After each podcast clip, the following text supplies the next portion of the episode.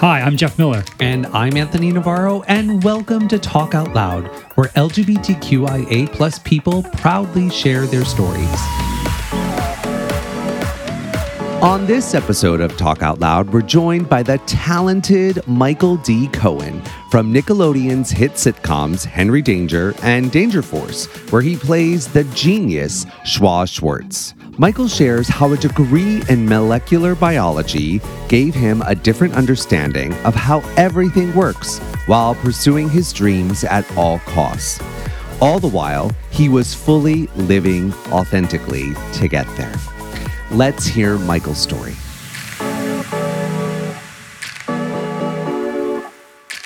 Hello, everyone. We are so excited to have with us Michael D. Cohen. Uh, you might know Michael from Nickelodeon's hit sitcoms Henry Danger and Danger Force, playing Schwoz. And also, Michael's done just some amazing work uh, with SAG AFTRA, uh, the Hollywood Conservatory, American Film Institute, faculty lecturer for University of Texas Austin in Hollywood. I will just say, Michael, I am so excited for you to be here with us, and thank you for joining us today. I'm super, super excited to be here. Um, what's your name again? so I'll be playing the role of Jeff today, and uh, my lovely sidekick will be here. and I'm you are, yeah, right. I always uh, appreciate thanks, that. Thanks for thanks for having me. I'm I'm super super stoked to be here. Oh, thanks, thank you so much, oh, Michael.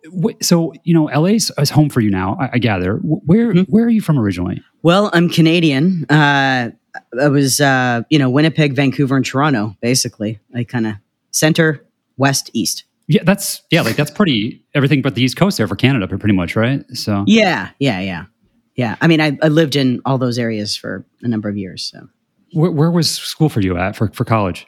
Vancouver, at UBC, University oh. of British Columbia, and then I did my master's in Toronto at, at U of T. Just to give everyone a little background, what was for, you did a bachelor's of science, right? Yeah, I you know did what most actors do. I, I got a degree in molecular biology, and uh, you know it's a, it's a, common background for for us um, uh-huh. to understand these things. You kind of need it to analyze scripts, right? I mean that's that's why I did it. No, I, I was, you know, I started off as a theater major um, at UBC, and after the first year, I switched into cell biology, and and this was before there was a lot of online stuff for registration and I had to go to the registrar's office and she looked at me like, wait, wait, what? You're going from theater to science? Wait, like she'd never seen that before. But I did. I really loved biology and I loved studying the human body. And I'm very interested in the mind body connection. And it hmm. actually is very relevant to acting, believe it or not. Yeah. So I, I find that I'm so grateful that I had that education. And, and to have a science education is really amazing. It really gives you a different perspective on the world, different understanding of how things work. And, and so I'm really grateful I did it. There was definitely someone in your life at a young age that kind of instilled, uh, you know, a desire or, or, an interest in acting. Can we, can we talk about her a little bit? yeah. Carol Burnett. yeah. Absolutely. Yeah. Anybody that knows me knows that I'm a crazy fan of hers you know, everybody, I mean, look, I've never met anybody who's said, eh, Carol Burnett. I mean, everybody loves her, right? Loves her. And even young kids today that, that uh, get to see her work just fall in love with it. It's not, it's kind of timeless, even though a lot of the sketches are kind of dated, you know, but, but the, the comedy is timeless. And I just studied her and I studied the whole ensemble and, and it just, it became part of my, my viscera, you know, the, the comedic viscera was was you know their timing their their sensibility. It was it just spoke to me. It felt like there was no barrier between me and that television. It was just this connection. And she describes having that connection in her book. She describes it having that with jimmy stewart. So i met her once and i said you're my jimmy stewart. And she she understood what that meant. It was is kind of a you know it was nice to be able to communicate that. She you know so yeah i early on was very influenced by her and i was like four years old watching her show. Wow. Mm and, and it's interesting. I grew up in the 80s and I remember uh, her shows being replayed. And there was something, you, even like walking, maybe it was my grandparents' house or something like that. It really doesn't matter. But walking into the room and realizing, even as a kid, looking up and being like, there's something different happening here with this show that caught my attention. Yeah. Like that, that you know what you're talking about right there. Yeah. And just observing someone in their craft or in their gift or whatever you choose to call it, just that flow. I'm just curious. So, you know, that you had that realization that the connection there. Why did you switch majors then? I'm just curious. What, what was there? I, you know, I've never really understood it, to be honest. I think there was a number of factors. I think academically, I couldn't really justify to myself to get a theater degree at that time. Not that there's mm-hmm. anything wrong with a theater degree. I mean, I teach, I've taught at a theater school schooling, you know, university, you know, theater school is very useful. But, but I, I, for myself, somehow it just didn't fit at the time. And my father had passed away that first year too. And I think that what was required of me to give to a program like that, I just didn't have. I, I think I probably wanted to get a little more heady. So that might have been part of it. I mean, I was young, you know, was, you're, what, yeah. you're 18, 19 years old. So I didn't really know how to cope with those, those kinds of, uh, you know, know, challenges. But I think it was just a bunch of different things. And I think I also was genuinely passionate about biology. I also kind of wonder is, you know, because most people who know my story, they know that I, I transitioned like 20 years ago. You know, and of course, when I was in college, that was pre transition. And I, I wasn't really aware of what was going on. In those days, we didn't have anybody in the media that could reflect what we are. Like it, it's, it was this non existent concept. So I think that I, I, kind of wonder if my passion for biology was somehow like, if I could just understand my body, maybe I can control it. Like mm. maybe there's some way in that, you know, oh, maybe I'll find the secret of what the hell's going on with me. You know, yeah. I, I wonder subconsciously if that was kind of an aspect of it. But bottom line is, I was also really passionate about what I was learning. I loved it. And, you know, someone, when I described what I loved so much about it. They're like, oh, okay, we are like an artsy in science. I'm like, well, what mm. do you hmm. mean? It's like there's storytelling. Like if you look at biochemistry and you look at like people are much more aware of this stuff now because of COVID and how the body works and and what it, what a vaccine means and what immunity means to some extent. You know, but the the story of the the molecules in our body, it's like a soap opera there's yeah. like resistance, yeah. and then there's fighting, and then there's people like the, the, entities taking over, and then there's receptors that let the gate open or gate close, and things are getting kicked out of places. I mean, it's literally like days of our lives. So, you know, it's it's so it is there's storytelling in biochemistry that I just I found really cool. So you you went through this whole process of, you know, switching and, and studying biology, but we all know that you eventually found acting. How did you transition back into the craft? Well, I always knew that's what I wanted to do. I always knew I wanted to be an actor. So when I finished, we call it university, in, in Canada. We don't say college. College, college in univer- college in Canada means those two year colleges, those community oh, right. colleges. The starters. Right? Yeah. yeah, that's what college means. And university means an academic degree. Anyway, when I finished that, I I was pretty confused for a while, but then I I realized no, I really want to really want to pursue it. And I I went I started working behind the scenes in production. I worked as a PA, hmm. as an AD, as a researcher, all those kinds of things and then got more into voice acting. And I think it was because, you know, I just didn't feel comfortable in my body yet to, to really go after acting in live action form. So I did everything around it. Was it, Michael, was there, I'm just curious, like, you know, got like these coming of age years and, and for, for everyone it's different. And, you know, did you have a, a spiritual practice that was innate, that was taught to you, you know, from your family that you used or was anything you gathered from other people that was just like whether it was nature or science that that kind of was your I don't know, that's something that you kind of like looked into or used as kind of like um almost like a, as a roadmap for dealing with some things in life at all? When I was young, no, but when I when I got older, for sure. Yeah. But as a kid, no. I mean, you know, I was raised Jewish, but that wasn't spiritual to me at the time. Okay. It was kind of, you know, it was difficult. It was more didactic and, and oppressive. it wasn't yeah. something that I um I found resources in. I was, you know, I, I, did, I was part of this youth group that was like a Jewish youth group, and that gave me a lot of, that fed me a lot. I got to do a lot of theater with that, so that that was really amazing. Mm-hmm. But no, I think, I think, you know, for me, spirituality really evolved as I got older, as I became an adult, young adult, yeah. and then moved on, and you know, I started meditating and doing things like that that connected me. And nature is super important to me. Yeah. You know, I'm, I'm big into nature and camping and mountaineering and things like that. So that to me is very much my temple. Yeah, well, and that's that's really beautiful. That's so. Just to give some people a little bit of background. So, you were born in Winnipeg, which is a smaller town, right? As far as well, I mean, I guess so. I don't know. It's it's a city, definitely a city. I don't know how big you, it is. So I guess I'm where I'm trying to understand, not knowing, not being in Winnipeg, but like having a better idea for Vancouver being more of a you know a larger. Vancouver's coast, more, yeah, yeah, right, coast city. So was it easy for you in, in all three of the cities that you lived in Toronto, Winnipeg, and uh, you know in Vancouver to to have that reprieve to go into nature? Did you have to carve out time for that? was it just naturally something that, that just occurred throughout the day or in your life? You know. Well, in Vancouver, yeah, like I went to summer camp every year, and that was Oh, my, okay. you know, Mhm. that was big. Uh, we went on, you know, backpacking trips and things like that, and we were right by the ocean, and it was just stunning. You know, Vancouver is just a beautiful, beautiful city. So the the ocean there, the mountains, the trees, you're just you're immersed in nature when you're in Vancouver. Even if you're in the city, you're just looking at it constantly. You know, Winnipeg, I was younger, so no, but and then you know, Toronto is very metropolitan. I mean, there's Yeah. a lot of great parks. It's a beautiful city. I mean, one of the best. I think it's gotten city planning awards over the years. It's it's supposed to be one of the top cities in the world to live in. It's it's really a, a great as an urban center. It's fantastic, but not a lot of hiking Nice. and stuff there. Yeah. You know, after after college, what what took place? University, university. Oh, university. My goodness. Thank you. Yeah, Thank I you. never went to college. I went to Yeah, university. Never went to college. like, I don't know. I never went. My goodness. Um, thanks for thank you. Sorry. It's that would be a went really good. That, that would be one of those like koans, you know, where you'd go. How does someone get a get a degree but not go to college? Oh my right. and then you sit there for on a mountaintop for 40 years and you It's contemplate fun. it until until a Canadian walks along and tells It you. took- yeah, it- it- it's Canadians and- University. Canadians and, my, and the, the, my dad's from Ohio, and they call it the Ohio State University. And you'd always be like, he's like, Jeff, no, I went to the the. I'm like, oh, okay. Oh, Yeah, There's okay. only one. There's only Yeah, one. right in, in, Amer- in the United States, I guess. So then, what, after university, what, where did you um, did you get did you get into science? What were you doing?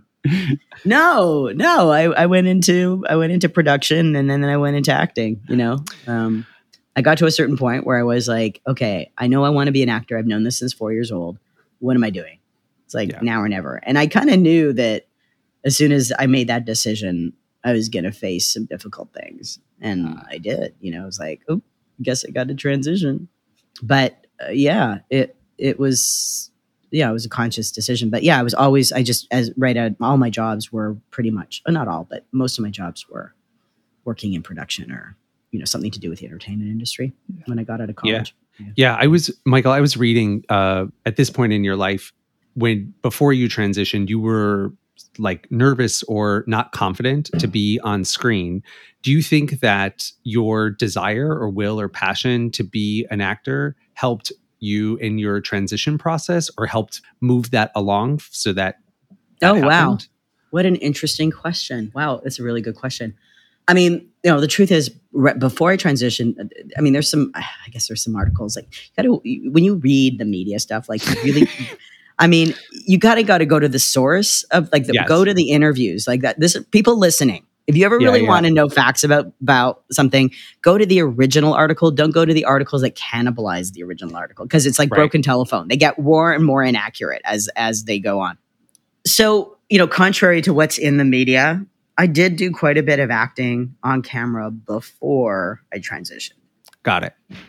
So, if you look hard, you'll see me in the pilot for Queer as Folk. You know, like I was, Oh. I did, I did a bunch of stuff. You know, I really, and I was in a bunch of commercials, and I did, I did stuff, and you know, probably two or three years worth of credits, and I got, you know, in that time, quite a few credits.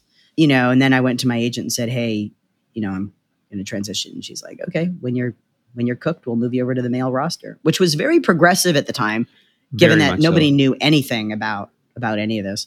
But to answer your question, I think that in a way it did. I think that for me, it was very important that I realized my dreams. It was very important to me that I pursue my dreams at all, like almost all costs. Like that was, it's like non negotiable. I have to realize my dreams in my life. I have to pursue them. Otherwise, life just isn't worth living to me. That's, that's how it felt. And so, part and parcel with that is being authentic. And when you're authentic, you walk through a door, you you you get the truth about something. You cannot go back out that door. Yeah. You just can't. It, it, it's like you, once you see something and know something, that's it. You see and know it. So I think that my desire to realize my dreams was a great motivation, a great, Mm. you know, but I wasn't consciously aware of what I had suppressed at that time. I wasn't, co- I mean, I cognitively knew that I was a guy. I cognitively knew it, but I hadn't emotionally integrated. I just thought, well, okay, so what? You know, and there was no role model. There was no, Yeah. there was no Chaz. There was no, there weren't even, the only um, women role models were on on Jerry Springer at the time. You know, there was there was you know, and then you know there was Jorgensen way back, and but there was nobody of any profile Yeah.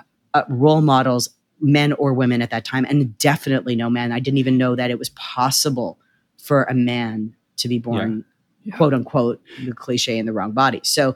Yeah, so it was it was a big mystery. I'm sure that if this were today and I was going through it, I would I would know this as a young child. I would I Yeah. would have been very aware of what was going on. Yeah. So anyway, yes, I think in some ways, yeah, it was, but it was it was more around me realizing my dreams. It was more about okay, what, and then what that brought up was I need to be authentic. Yeah. I need to. You can't just partially realize your dreams. Yeah. Right. And, and thanks for talking about all this, Michael, because I think anyone can relate to everything you just said as far as Mm.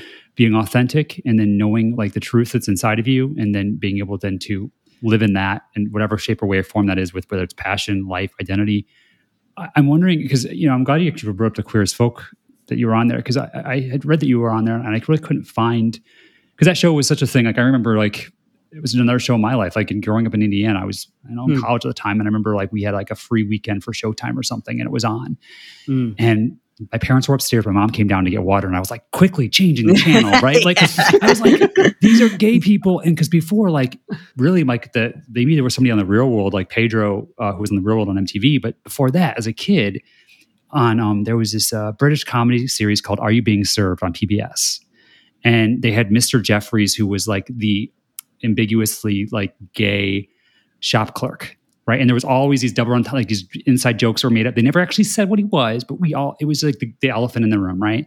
And it, and the thing is, he was very he was the effeminate gay man, and and and, I, and I've learned to embrace like all my masculinity, femininity. But I was like, I'm not. That's not quite. That's like if that's Yeah. if that that's like it just didn't. And I, today, like being able to see all the different. I remember I, I had my mom came to visit down in Fort Lauderdale when I was living down there years ago, and after she and I were on good terms, and we went to the gay beach, and she got to meet bears for the first time, and she was like, you know, like, and she was like, she's like, they're gay. I was like, yeah, they're gay, like you know, but but so just the whole thing though. So what I really wanted to wanted to ask with with all this is when you saw yourself on on on screen or on camera before you transitioned. wa- Was did that did that click? Did something click about then changing the outsides as well as too or no? No, no, I just thought it was normal to feel that uncomfortable. Ah, Oh. Wow. Yeah. Yeah, it didn't. It, you know, again, there was no reference point for me. Like Yeah. the way, and this is why you know when I teach acting, I I just I'm so I so press people to develop that sense of truth in themselves to Mm. find what feels authentic, what feels true. Do you feel? Do you buy what you're doing right Yeah. now? And they're like, no. I'm like, well, how do we expect to buy? How do you expect us to buy it? It's when you like. I had to discover that truth with no reference point. It had to come from the most pure, organic, visceral, primal body place Yeah. of Yeah. me knowing who I was. I had no words. It was like being in this, like, you know, amorphous galaxy of, you know, and then just hitting, luckily hitting on that vibration of truth and going, oh, that's who I am. I'm a guy. Like, you know, now we we can we have that mirrored back for us. Yeah. So, you know, in a way, you know, there's a part of me that's envious of kids today that they they can do this so young, but a part of a, a- the majority of me feels grateful for that process because I know what it's like to organically hit on truth. Yeah. I know what it's like to find that within you when all forces around you want to press you away from that. So that was just so like to know that I have an internal barometer that is like unmovable, non negotiable around the truth. And everybody has that. yeah. Yeah. Everybody has that. We're just, you know, in my case, it was just more extreme that I had to find it Mhm. but we all have it we all have it so that's what i uh, you know that's what i appreciate about you know what what i've been through and and because it really helps me i think be a better acting coach for that reason I think, you know, that's a universal uh, truth for a lot of people in different parts of their life. You know, when you talk about trying to, you know, become or live your sort of authentic self, I know, like for myself, coming out was kind of difficult, but it really wasn't a bigger transition. What was more difficult for me was I remember like when I came out, I like looked at myself in the mirror and I said, okay, I'm choosing to live my life as a, you know, an openly gay man, but now I'm not going to get married. Now I'm not going to have kids. I don't need a good I don't, I'm not going to have a good job. Like I I all of a sudden put all of these restrictions on my life. And as my life began to as I started growing up and living and, you know, evolving, it was like, wait a minute mm-hmm. yes i can ha- like I, yes i can follow my dream. Yes i can start my own business. Yes i can do you know yes i can get married. Thanks jeff. Um you know think you know and continue to evolve but it really you have to believe in yourself first and you have to sort of figure out and get that strength within because otherwise you're just not going to you know grow and evolve and flourish you know to be the person who you're meant to be. So i think you know what you're saying is there's a lot of truth in it in a lot of different ways for a lot of people. It's universal. You know we're all connected. Yeah. we're all humans yeah. you know whether no matter what we're going through. And i'm so glad that you were able to to you know find that because some people does you know on some level just decide to believe their limiting beliefs and you didn't. Yeah. And, and that's and now you're here you know with with quadrillion billion followers on your podcast right fingers crossed it's that high you know it's in you know sorry jeff but really fast you know it's i think you know a big contributing factor to it though is also having role models continue mm. to become more uh, existent in the media on television mm-hmm. and movies mm-hmm. and you know being able to it's so important to be able to see yourself on screen or just in the world you know having that visibility and you know like you said earlier there were no role models for you to you know sort of understand like what was going on with yourself you know for myself i I have a gay uncle. So I it was a little mm-hmm. bit different, you know, growing up. I I knew that he was gay. So that was what it was. But I think, you know, the more you're able to see yourself in the world, it sort of changes it. And that's why, you know, we have this conversation here a lot. It's just that's why it's really important to have representation well, in Hollywood yeah. ha- you know yeah. and and all sorts of media outlets and in the workplace in the world. It's just important to have that representation it's it's so important. It's it's really about permission and possibility. Yeah. You know, it's oh, it's yeah. I, I can see myself reflected back, then I have permission to be myself. Yeah. And then I can see what's possible for me. And that's why it's it's so essential so essential for kids. And that's why i'm so passionate about helping trans youth you know? It's like i want them to have what i didn't have. Yeah. You know? It, it just it's it's just painful otherwise. What is helpful for you to to really get to that spot that, that to get into that barometer that you talked about earlier? What gets you there? Um, do you Truth. have a practice for that? Yeah and it's changed over the years. You know nature is a big part of it nature has a way of getting you to the truth because you i believe that nature has its own has a vibration and then when you're in it you align with that vibration and it, aligns you with your own truth it's just that's mm. the that's the one of the functions of nature it, it it's an aligning vector you know an aligning force so that's that's something I think I've always gone to. And I used to really heavily rely on my intuition and gut and, and like my body, you know, how my body reacted. And then, you know, and that was it's interesting how that's evolved because now I think I still use that, but because you know how you peel layers off, you know, and at the core is the biggest pain. At the core is the central wound. At the core, that's that's the that's the place that when you get closer to that, it becomes more difficult hmm. you know? And so I feel like over the years, as I've peeled away stuff, now I'm getting closer to that core. Intuition can be, you know, your mind can play tricks on you. It's not, you know, it's sort of like, I don't know what to believe anymore because it's a scarier place, you know, before when you're a little more distant from what's really scary, then it's like, okay, I can, you know, I can kind of be more grounded in a certain way. So now I really rely on, um, certain practices, you know, meditation and yoga and the work of Byron Katie and Tara oh, Brach yeah. and, and and people like that that and my body as well because my body I will I know when I when I that un that, that non-negotiable feeling of the truth. That's what I'm mm. always after. And so you know I know more when I'm lying and and it's those like you know like i just know i know this isn't true. I know i'm living in bullshit and i have i can't do anything about it right now and i hate that I don't know. I was like groping in the dark, you know, and it's like I and that's you know a lot of the times you know that's that that could be the case, but that's just the part of the process. So, I I think that I'm at a point now where I can just sit in the not knowing, whereas before I don't mm-hmm. think I could sit do that. And sitting in the not knowing is I'm beginning to realize is as much a part of the truth as when you're actually sitting uh, in the truth. Ah, yeah. Mm.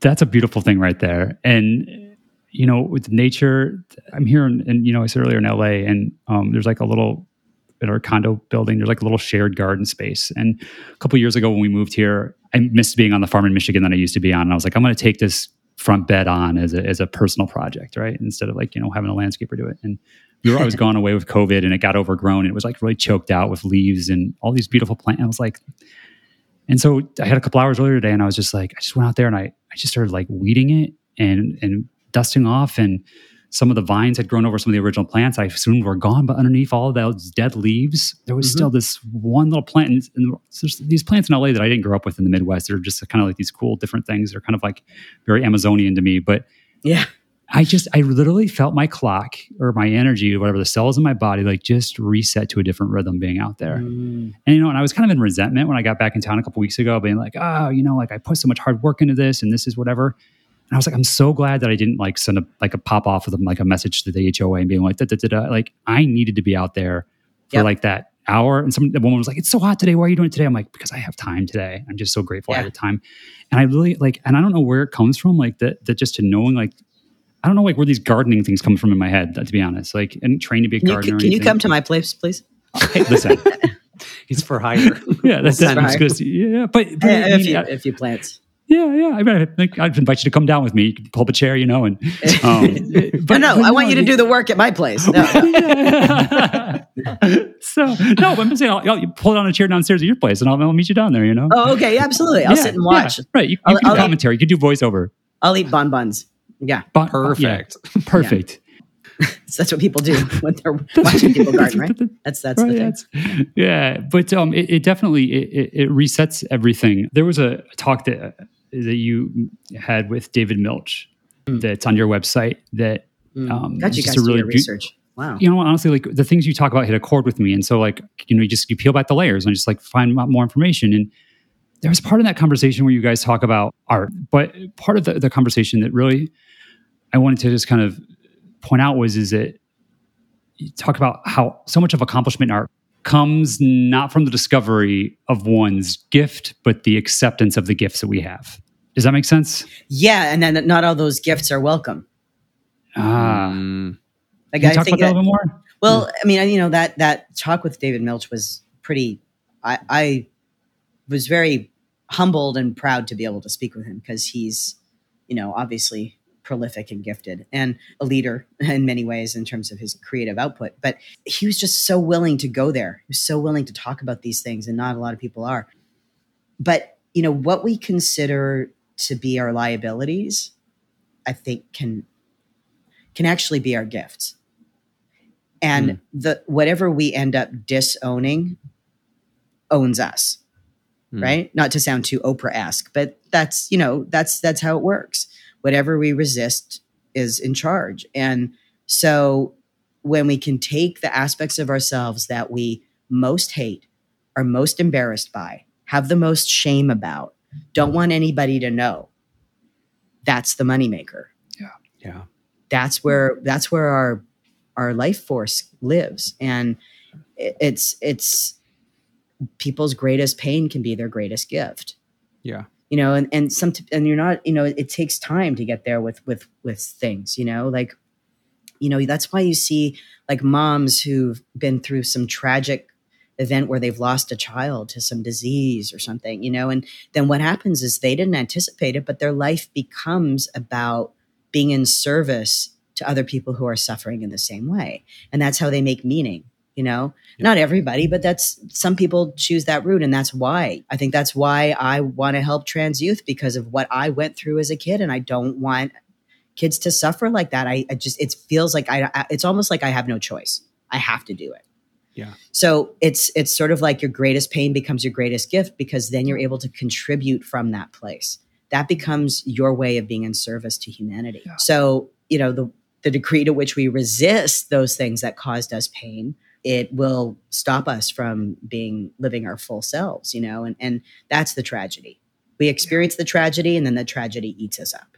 Mm-hmm. Yep. Instead of we experience the tragedy and the tragedy then fuels us to move society right. forward, to move humanity forward. And part part of that fuel for you that's been beautiful that we've got to all benefit and witness from is the Trans Youth Acting Challenge that you started. Was it in 2020? Yeah, it was. We did it last year. Yeah. Um, um, can you? Well, we did last year, but we did it earlier this year too. Like cool. it was, it bridged the two years. Yeah. Uh, well, the, the Trans Youth Acting Challenge is an initiative that I put together and, and invited Nickelodeon to be a partner in, and they um, gratefully accepted and and helped with this in a big way. So, and and the idea was to offer kids who have a passion for acting an opportunity to get some mentorship, some skills, some insights, some training, and and you know hopefully opportunities to audition for projects. And that's that's kind of what's happened. It's turned into a, a bigger success than what I thought it would be. Actually, it was a bit of an experiment, and it's turned out to be amazing. A lot of the kids have been booking a lot of stuff. Uh, we discovered some incredible talent Nickelodeon is very aware of some of those those kids and bringing them in for auditions, bringing them in meaning you know self tapes because it's still COVID, but also now we can do that. So a lot of them are just doing great, you know. And we had a webinar for everybody that submitted. We had a webinar with myself and the whole casting team at Nickelodeon and answered questions. And then there was uh, two master classes. So we picked the top like 15 submissions. I would say I say the top, but I mean there was a lot. We could we could say that there were more than 15 top ones, but we picked the 15 ones that we felt we most could that could most benefit from the master class in terms of their their skill and their gifts and where they were at.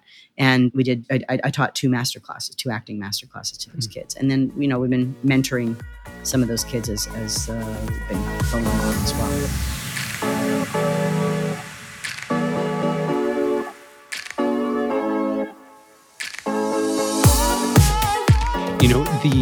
Um, I love you know what you've done with this program. I, I mean, I just think you know ties into a lot of what we've already been talking about. But one of the things that people may not know is that one of the one of the students that were in the program was on an episode of Danger Force, and uh, I just want to talk about that episode because I watched it the other night and I was completely blown away at how simplistic the episode was, but how powerful the message came through at how simple everything was. And do do you mind if we talk about that episode just a little bit?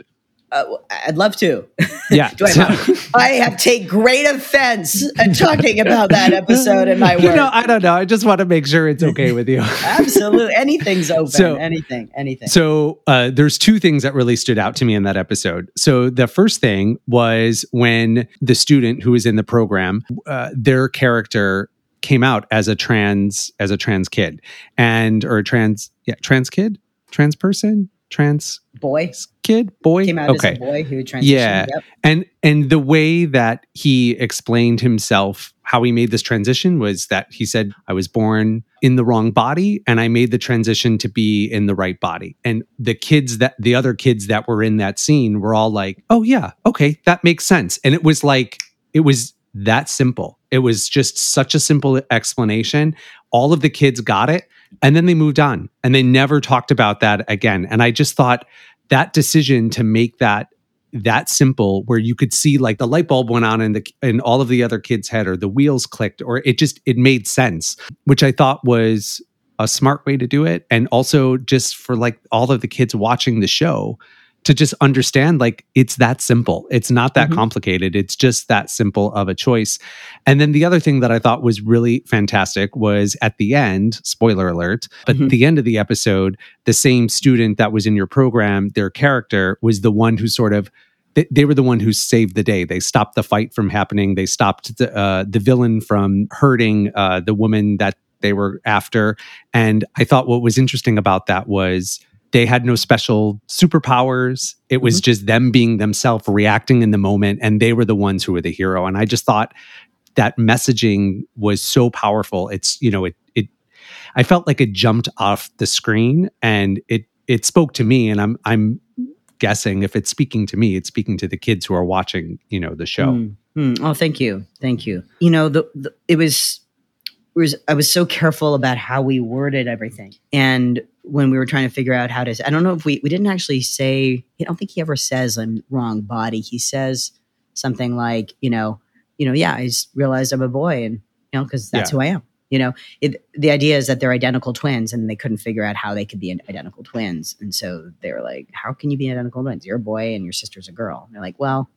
Okay, I transitioned because you know I'm a. And he, so he says that he never, if you notice, he never says I'm trans, because I wanted to. Because I don't say that, right? I never say that Right. and i wanted to give the space to other kids to to use whatever language they want to use for themselves Yeah. so he never uses that and then another kid actually s- defines what transgender means and so Mhm. that's you know i wanted to give the that those words to the other kids Yeah. um, but he just basically says i'm a boy Right. So so that was important to me. I wanted i wanted to be able to to give that space to that character.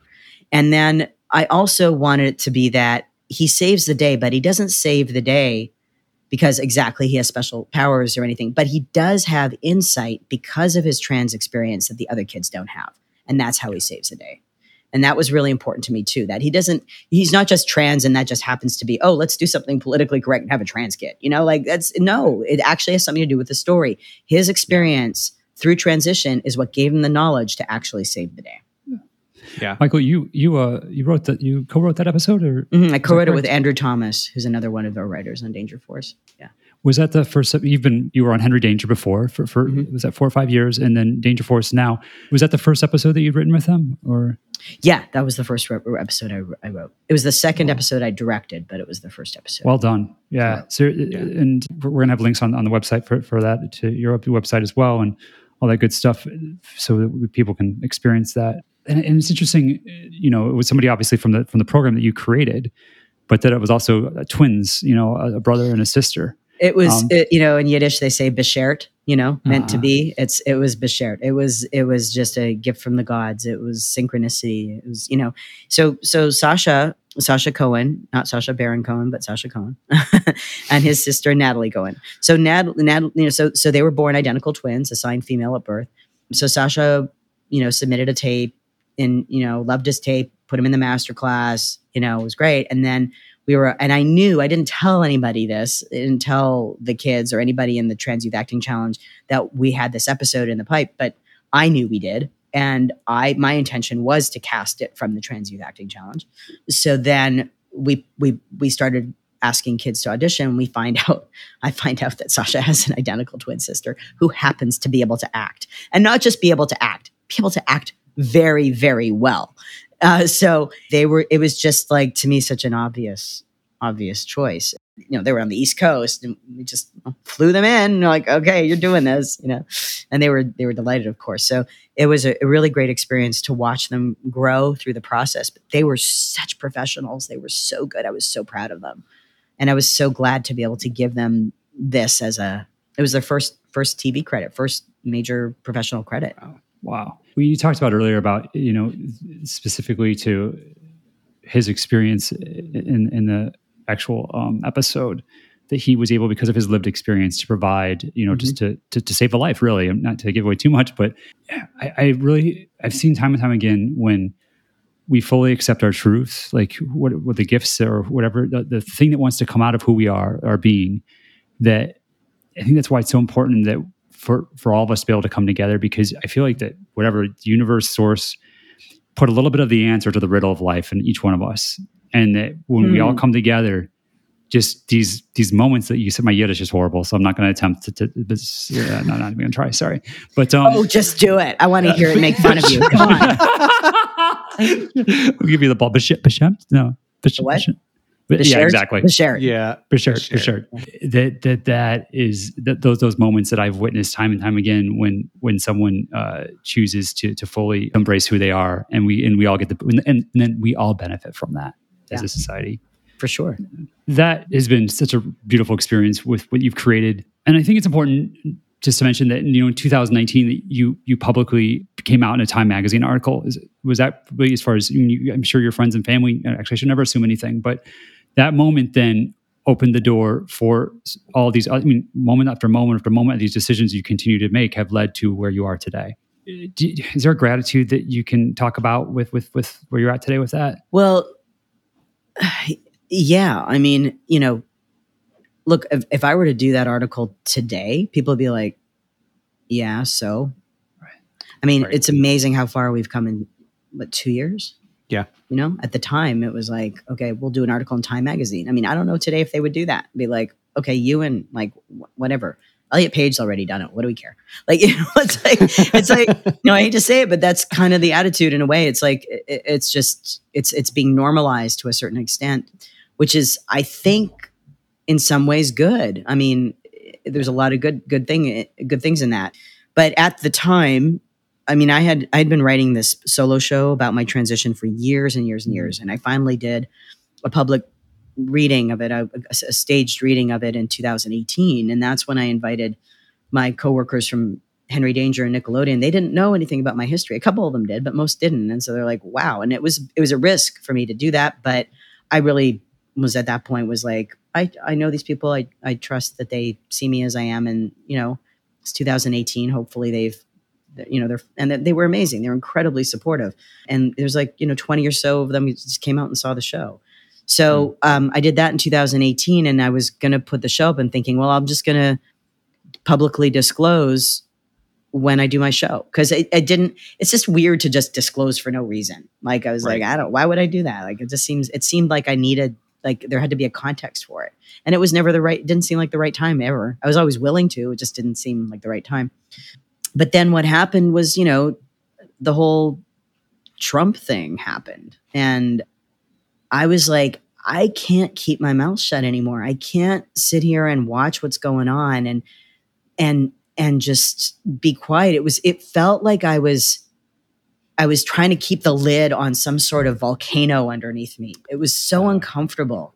And I just it was like I have to be able to speak freely about my experience. I have to be able to speak freely, and even when I'm teaching, uh, and I'd be teaching like you know at the time when we were doing in person classes at SAG-AFTRA, and there'd be like you know in the big room, and there'd be like you know 120 people in there, and I'd be like wanting to use an example for my life, and I'd have to censor because nobody knew. I couldn't, wasn't going to like disclose. It would have been so weird. It, it would have been like you know suddenly the room would go quiet. It was still back when people reacted that way to this kind of stuff. So it was it was just it was like I gotta I have to do this. So you know I worked with GLAAD and they were they helped with with it and I you know got set up with Time Time magazine and I don't see it as a coming out. I see it as a public disclosure. My coming out happened 20 years ago. Mm-hmm. You know, I was never stealth. I was never, you know, just keeping a secret. I, you know, shared my information among anybody that that knew me pretty decently well, I guess, you know, and when uh, in terms of my social life or you know, and and if it came, I, I auditioned for some roles for trans characters and stuff like that. It wasn't secretive, but I uh, so I, I, I don't see it as a coming out. I see it as a public disclosure. Ah, uh, yeah, and because coming out has a whole other thing to it. Yeah. It's like, yeah, I'm gonna share with the world my truth. Well, the world has known my truth for 20 years. I'm a man. That's the truth. That's right. my true identity. Now I've just disclosed my history. So it's mm. different. It's just a different thing. People, it's easy to get that mixed up. With your show that you referenced earlier, there's a a clip on your website where you can watch some of the some of the reading on that, and the material is so uh, compelling and inspiring at the same time, and also just the humanity in it. The title is, is four four cubits. Is that? Yeah, the working title is Four Cubits Make a Man. Four cubits. It's from from man. the Leonardo da Vinci uh, Vesuvius Man. Vitruvian uh, yes, Man, not Vesuvius Man, Vitruvian Man.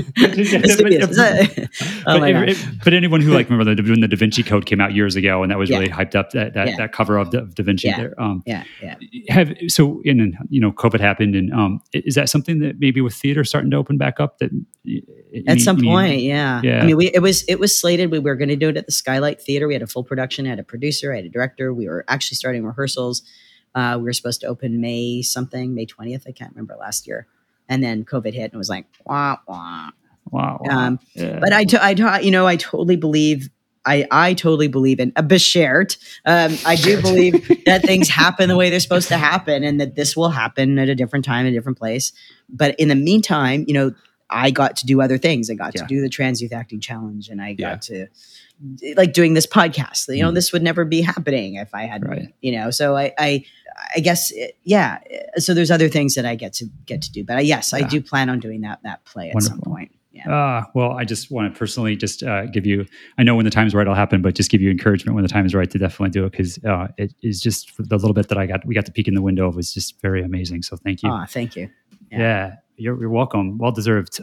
You know, this has been such a really great conversation, Michael. Uh, You talked about you know like service earlier. I'd like to just you know your philosophy about teaching and what you've been able to give back to other people. Besides, you know, you've been you've also done stuff with before the trans youth non-binary acting group that you've been involved with. You've been doing other stuff with SAG for, for, for years as well too. Mhm. And and what I found about when with diving into some of your your philosophy is it there was such a spirituality to it that th- there's this word creative that we use or acting or you know like the, or maybe I'm a creative. And when I started really kind of accepting like myself like 10 years ago and understanding that when I get out of bed that I'm creating something all of us like the vibration you talked about like I'm putting a vibration out into the world that then um, whether I'm you know like saying hi to people and being friendly and then how that comes back to me so when I was reading this, you're talking about how for actors and, and how they create and, and the truth and, and understanding like, oh, if I'm thinking about like money that's due or this or that when I'm trying to play this role with the director, and I'm not actually then tapping into the actual art of it, the craft of it itself, then you wonder why it doesn't deliver. And I can think about that like in my daily life, like, you know, Mhm. where where depending upon my spiritual condition, like what I'm tapped into, if it's surface or there's depth to it. What what has it been like? What is the joy? I know that when you, when you step on stage that you feel something, but also what's this feeling when you get to now teach other people? I, I love teaching. I don't know that I could just act or just teach. I have to do both. My master's is in adult education, which is, you know, of course, what most actors do too, as well. Just like their cell biology degree, it's very normal. Uh, Noted. I noted. Yeah, if you want to be an actor, this is what you got to do. Yeah. Um, I've always been interested in the process of learning on a transformative level. Trans, Hmm. you know, transformative learning, like not just like pedagogical learning, not rote learning, but learning that changes your cells. Learning that when you step into something and you step out, you have transformed. You're a different person Mm. And that's super super interesting to me. I'm interested i'm i'm I'm just really fascinated by you know illusion versus reality you know like we are in these bodies we are covered in skin we have bones that keep us together. And how much meaning people put on that presentation and how that defines who you are. Hmm. and how it can be like i'm actually believe it or not six foot three okay? So people keep mistaking me for five feet tall. And uh, you know it's it's like i you know who you are on the inside is just not the physicality but you use this is a tool this is an instrument this physicality that we're given. It's a box that we inhabit that is a tool for expression. And that's why i'm sorry I'm, i know i'm going a little off course here but when the physicality that you inhabit doesn't reflect your truth in a way that is so substantial and essential like gender right? It, it becomes such a burden for expression. Mm-hmm. It's so hard to you know you know i'm a man. I don't you know i'm not being perceived as a man. It is it is i i can't even begin to communicate the amount of frustration that that that that created for me about being able to express myself authentically right? So given that you know i know that we can present ourselves physically in a way that is radically different from who we are that's what that that taught me that whole experience taught me so and we all have that to some degree things that we don't like about our bodies or you know or th- things that change and as you age that's a whole other transition right Mm. so what was the question well, you, you said that you know what you could you couldn't neither just act nor just teach. You need both. Oh, right. Okay. So it was about teaching. Uh, thank you. So I'm really, I'm really interested in getting people to get into that flexibility inside of who they are and what they can express because it transcends their physicality.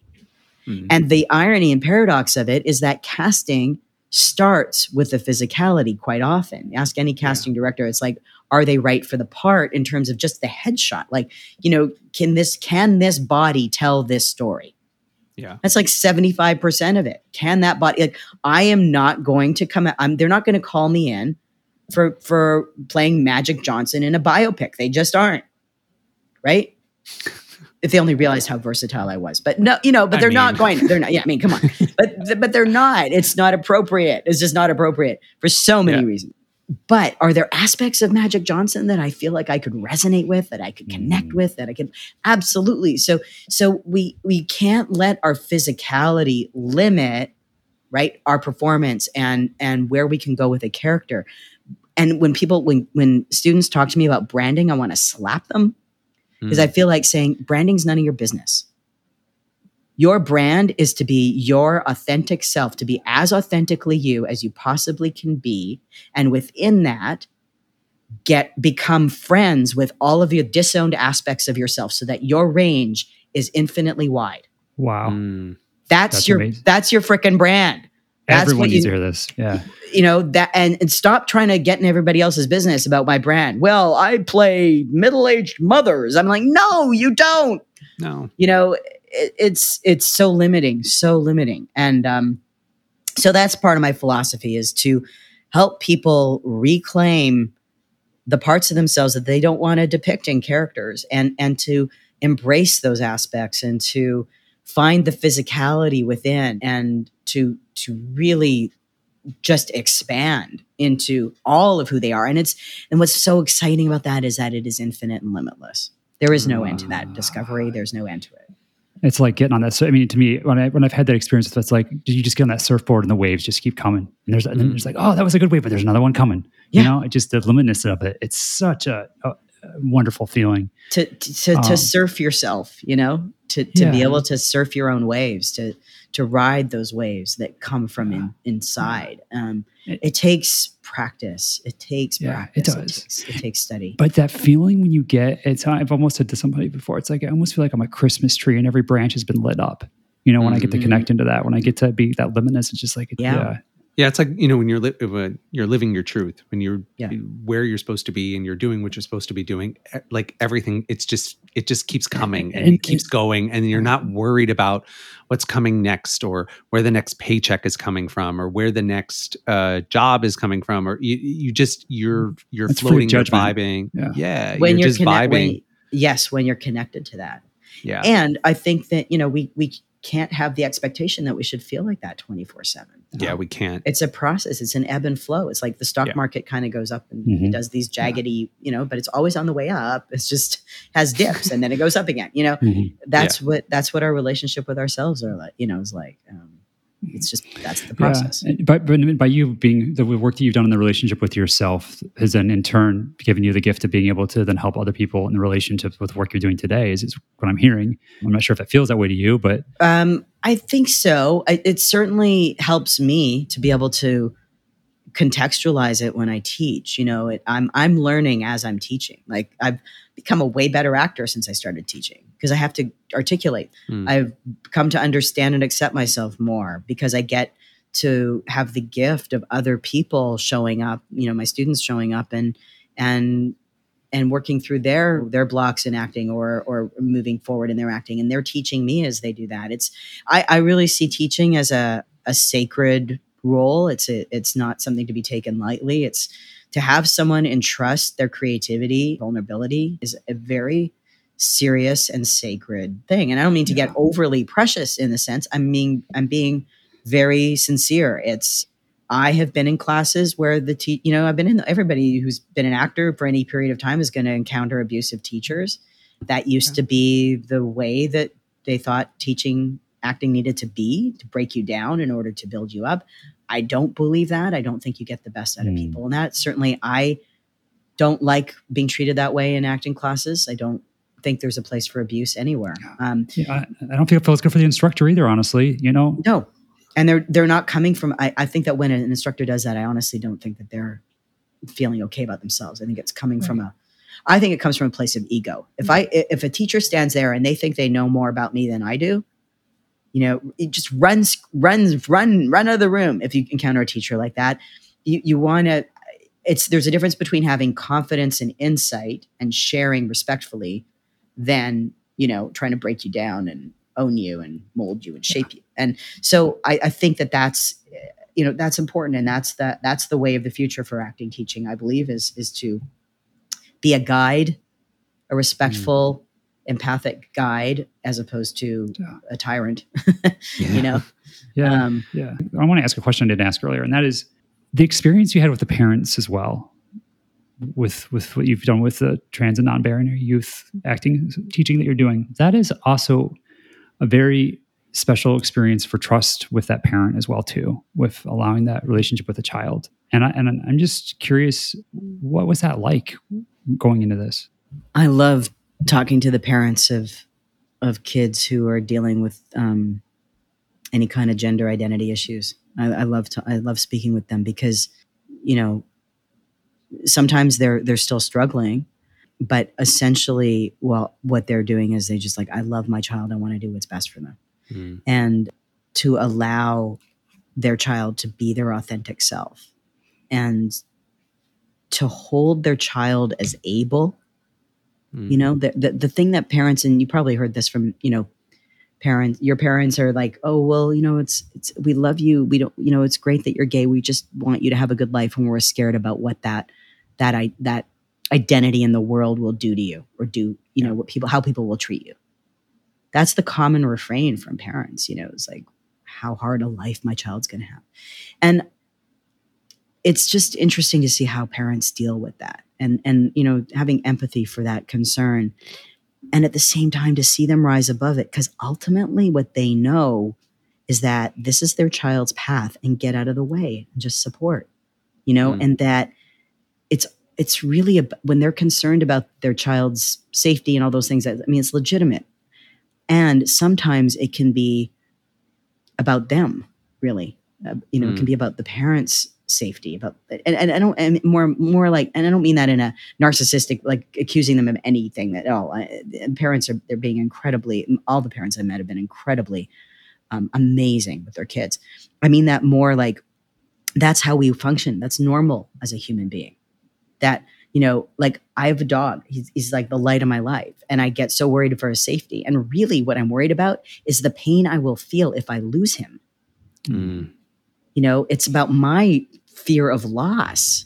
That's what it's really about. I mean of course i care for him of course i will you know and i can get into those moments where i'm empowered and i'm like you know i see us as separate yet connected and i'm going to you know but when i'm getting fearful when i'm getting in that space of like oh my god what about this? What about that i'm just worried about my own loss and grief you know? I don't want to feel that. I don't want him to live forever and outlive me you know whatever you know all those nogwood but it's like you know it's just it's it's that. And so it's hard for parents to balance that and go okay where am i being where am i being truly supportive and where am i just worried about the loss that i might have with this? Mm-hmm. So it's it's so it's so beautiful to watch them wrestle with those kinds of things and and it's just i, I have so much respect for for the parents for just creating for many of these kids of this is unfortunately not everybody but for many of these kids creating the support having the medical resources therapy resources whatever they need you know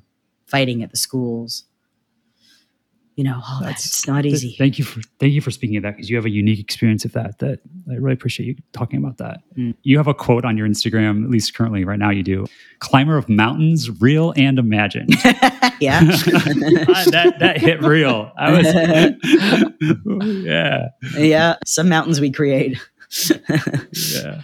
Have you been able to do any any good hikes with COVID? You've been able to take advantage of any of that? Any time yeah anything yeah luckily i'm an i'm an avid rock climber so i've i've been doing some of that uh, i mean for a long time couldn't because you know you do need to have a partner and that partner you, you're you're you're not socially distanced the whole time but yeah i was able to do some and really enjoyed that and i've been doing a lot of hiking a lot, a lot of stuff out in nature some backpacking just up in the mountains as much as i can be yeah i love it it's Beautiful. it's, like i said it's my temple I love it. That's It's a good place to be.